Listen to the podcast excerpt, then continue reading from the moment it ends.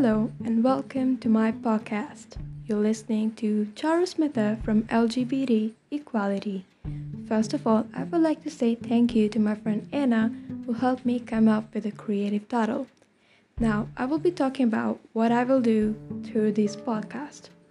I will be talking about LGBTQ in India, my experience with it, and how this conservative country can become more liberal and more open minded.